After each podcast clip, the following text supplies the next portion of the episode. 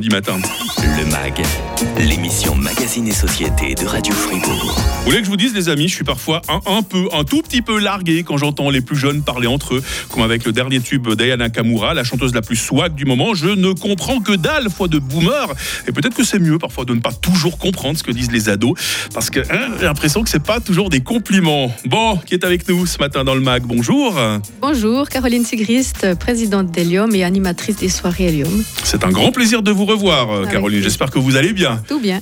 Vous n'êtes pas venue toute seule euh, ce matin. Euh, Bonjour, qui est avec nous également. Bonjour Mike, alors moi c'est Diane Métro, également animatrice des soirées Helium. Et première fois sur Radio Fribourg, je crois, Diane. hein. Tout à fait, Soyez la bienvenue parmi nous. merci. De quoi va-t-on parler aujourd'hui, Caroline, alors Alors aujourd'hui, on va parler de nos ados qui parfois nous insultent ou Parfois.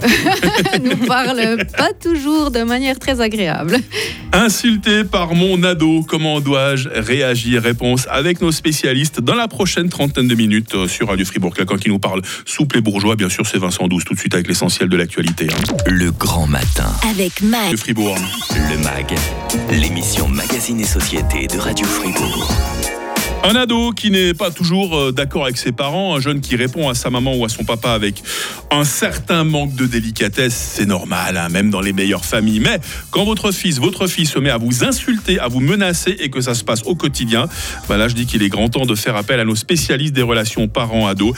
Avec nous ce matin, l'association Helium, représentée par euh, sa présidente Caroline Sigrist, mais aussi par Diane Métro, qui est animatrice Helium, éducatrice à la fondation euh, Transit. Alors mesdames, euh, on se sent comment quand on est une maman, quand on est un papa, qu'on vient de se faire insulter, qu'on vient de se faire traiter de tous les noms d'oiseaux euh, par sa fille, par son fils euh, Caroline, qu'est-ce qu'on ressent comme émotion comme ça?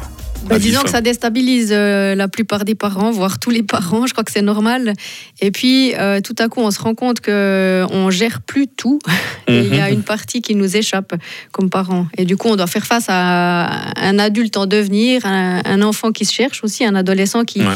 qui, qui provoque ou qui, voilà, qui peut être quand même assez agressif avec ses parents. Parce que c'est vrai que ça, c'est typique de l'adolescence. hein. Le- L'enfant, il le fera moins, il va moins euh, s'ériger comme ça en rempart contre, contre ses parents. hein. Oui, ça arrive aussi, mais c'est vrai que c'est Mm. d'une autre manière. Et puis c'est Ouais. probablement un peu moins euh, déstabilisant pour le parent. Parce que c'est vrai que ça touche. Et puis, euh, même si on sait que ça va nous arriver, ça touche quand même. Euh, votre fille, votre fils vient de vous insulter.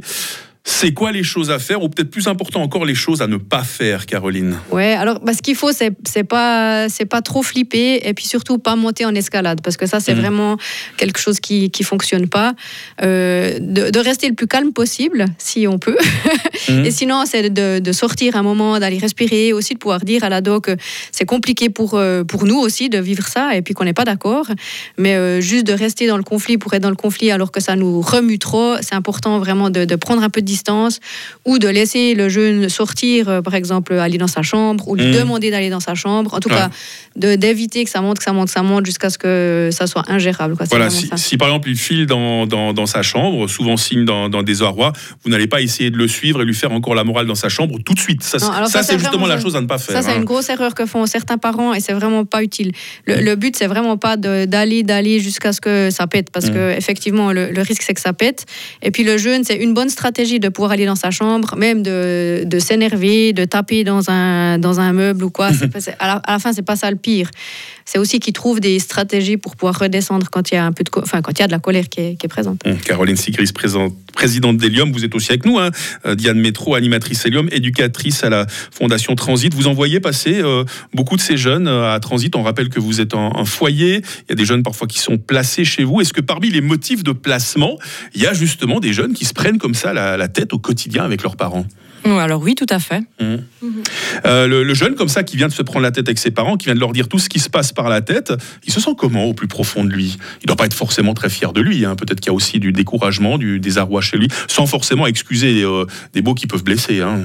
Oui, alors tout à fait. C'est vrai que la plupart des ados, ils passent par des phases où euh, n'importe quelle petite émotion, elle est exacerbée. euh, Une, une- un petit énervement, ça peut partir en crise.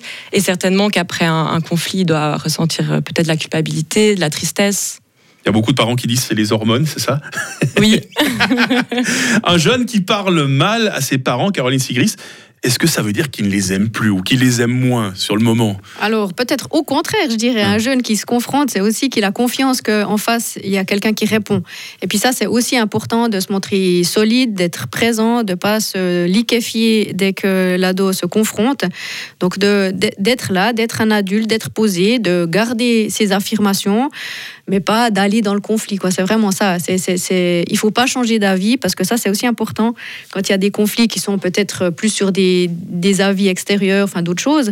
L'ado, il a aussi besoin de se construire. Donc euh, d'être d'être Mm. face à un adulte qui tient la route, c'est important. Ouais. Et d'être en conflit sur quelque chose comme ça, c'est important. Ça peut jouer. Après, quand il y a des insultes, là, c'est un peu différent. C'est aussi le parent qui peut dire, mais moi, je suis pas d'accord que tu me parles comme ça.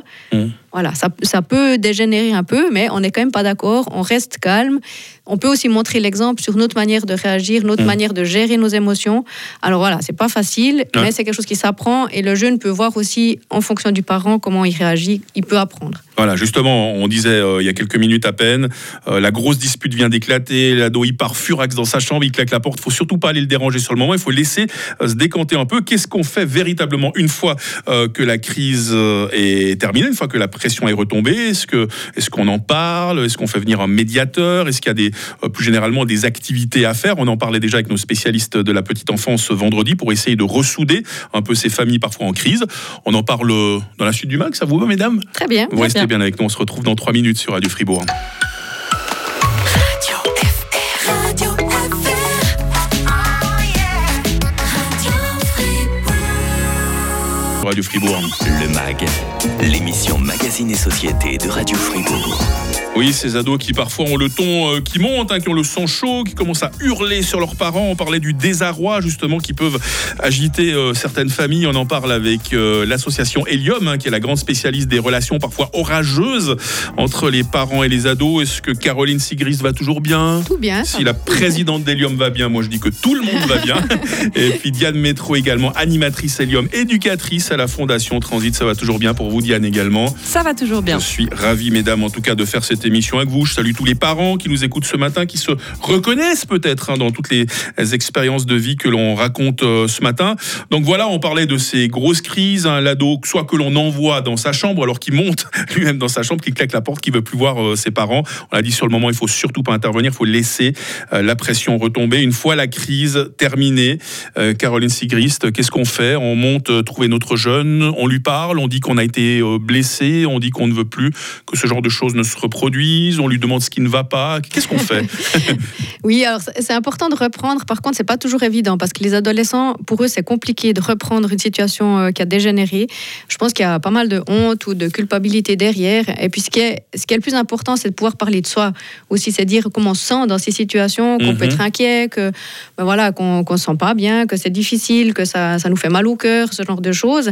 Mhm. Après, ce qui peut être intéressant, c'est de, de, re- de redire les mots qui ont blessé que l'ado a, pro- a prononcé, et puis juste pour qu'il puisse être conscient, parce que souvent dans la crise, en fait, on Mhm. dit plein de choses qu'on qu'on oublie ou qu'on regrette, et puis euh, de pouvoir essayer de rentrer là-dessus. Après, euh, ça sert à rien de dire euh, je veux plus jamais ça ici, parce que de toute Mhm. façon, ça va probablement revenir.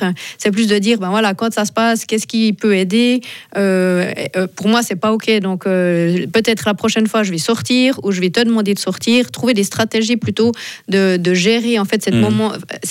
C'est- Il y a beaucoup, il y a, y beaucoup d'émotions. Donc, comment on arrive à redescendre en fait dans, dans ces émotions? C'est plutôt parler des émotions, parler de ce qui se passe, et puis peut-être d'aller aussi chercher qu'est-ce qui fait que l'ado à ce moment-là il est comme ça euh, agressif, Mhm, parce mhm. que peut-être qu'il y a d'autres choses derrière qui se cachent. Ouais. Euh, Diane Métro, vous donc animatrice Helium, éducatrice à la Fondation euh, Transit. Ces ados qui parlent parfois mal à leurs parents, est-ce qu'ils ont la force aussi après de s'excuser, de dire voilà, je, je, je, je regrette, euh, je, je suis désolé de t'avoir euh, dit tout ça, je t'aime quand même. Ils ont, ils ont la force de dire ces mots-là Oui, je pense qu'ils ont la force. Mhm. Oui. Après, Ouais. c'est important de pouvoir les accompagner pour euh, ce moment où ils peuvent le dire. Mhm. Peut-être que d'eux-mêmes, ça sera un peu plus compliqué, mais avec le soutien de l'adulte et puis euh, un moment calme. Alors justement, euh, chez Transit, vous les accueillez parfois de ces, euh, de ces ados pour qui la situation n'est pas simple, pour la situation n'est pas simple pour les, les familles. Qu'est-ce qu'ils font de leur journée quand ils sont chez vous? Est-ce qu'il y a justement des, des ateliers, des, des groupes de parole comme ça, des, des psychologues, des éducateurs, des éducatrices à, à qui ils peuvent raconter ce qui se passe avec les parents, ce qui ne va pas? Alors, de leur journée, bah, ils vont à l'école, mais sinon. Ah oui, c'est euh, vrai. Ah ouais, c'est vrai qu'il y a quand même l'école hein, quand on est ado. hein. J'avais oublié l'école, vous vous rendez compte. hein. oui, c'est quand même important, mais sinon, Ouais. bien sûr que le soir, quand ils rentrent, on est là pour pouvoir discuter avec eux, euh, pour aussi gérer les crises, parce que ça arrive. Mhm. Et surtout euh, pour pouvoir discuter après les crises, puisque c'est là que la plupart des, des informations arrivent et qu'on comprend certaines choses des adolescents. Caroline Sigrist, la violence verbale, est-ce que ça amène parfois la, la violence physique? Alors, c'est pas forcément le, le- le lien direct. hein. Ça veut pas dire que, justement, quand il y a de la violence verbale, après violence verbale, il y a insulte, ça peut monter plus haut, Il y a effectivement. différents degrés, hein, Ouais, c'est ça. Et Ouais. puis, c'est clair que la violence physique, mais c'est aussi une manière de montrer pour l'adolescent qu'il a peut-être pas été compris ou qu'il y a quelque chose d'autre derrière. Et c'est Mhm. là où il faut vraiment pas rester seul.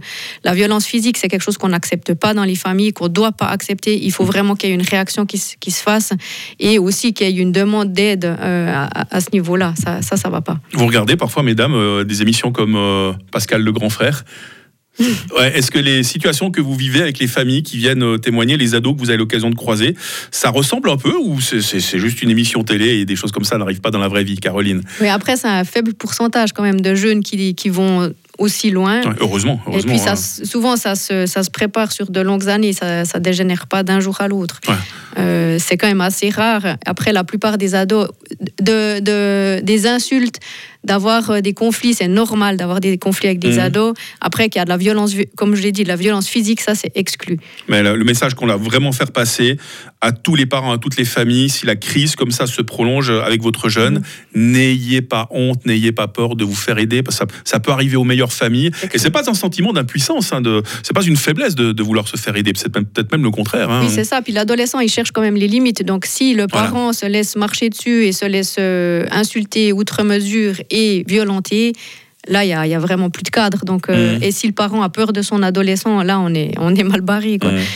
Je vous invite à, j'invite nos auditeurs, auditrices à vous retrouver sur vos sites internet, hein, le site d'Helium, parce qu'il y a toujours ces, ces groupes de parole avec les parents. Hein, Oui, voilà, nous, on anime hein. des soirées où Voilà. justement le but, c'est d'échanger, c'est de parler de chacun, ce qu'on, ce- de, de chaque parent, ce qu'il vit à la maison, Mmh. de manière vraiment euh, tranquille, de pouvoir aussi euh, ouais, débriefer un peu ce qui se passe à la maison, ça c'est le but.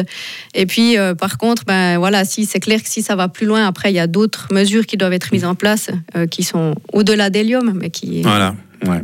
En espérant que euh, tous les jeunes ne se retrouvent pas euh, placés chez Transit, parce qu'après vous êtes débordés. euh, Diane, vous aurez plus vos journées pour vous là. hein. C'est ça. C'est pour ça que l'association Helium existe. Voilà, bah merci Helium d'exister. Merci mesdames hein, pour le travail que vous faites. Merci d'avoir été avec nous ce matin sur Radio Fribourg. Caroline Sigrist, pr- présidente d'Helium.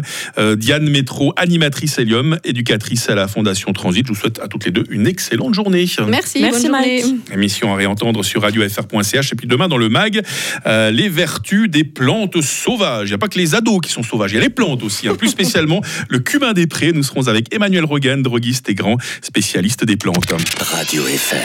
Radio Fribourg.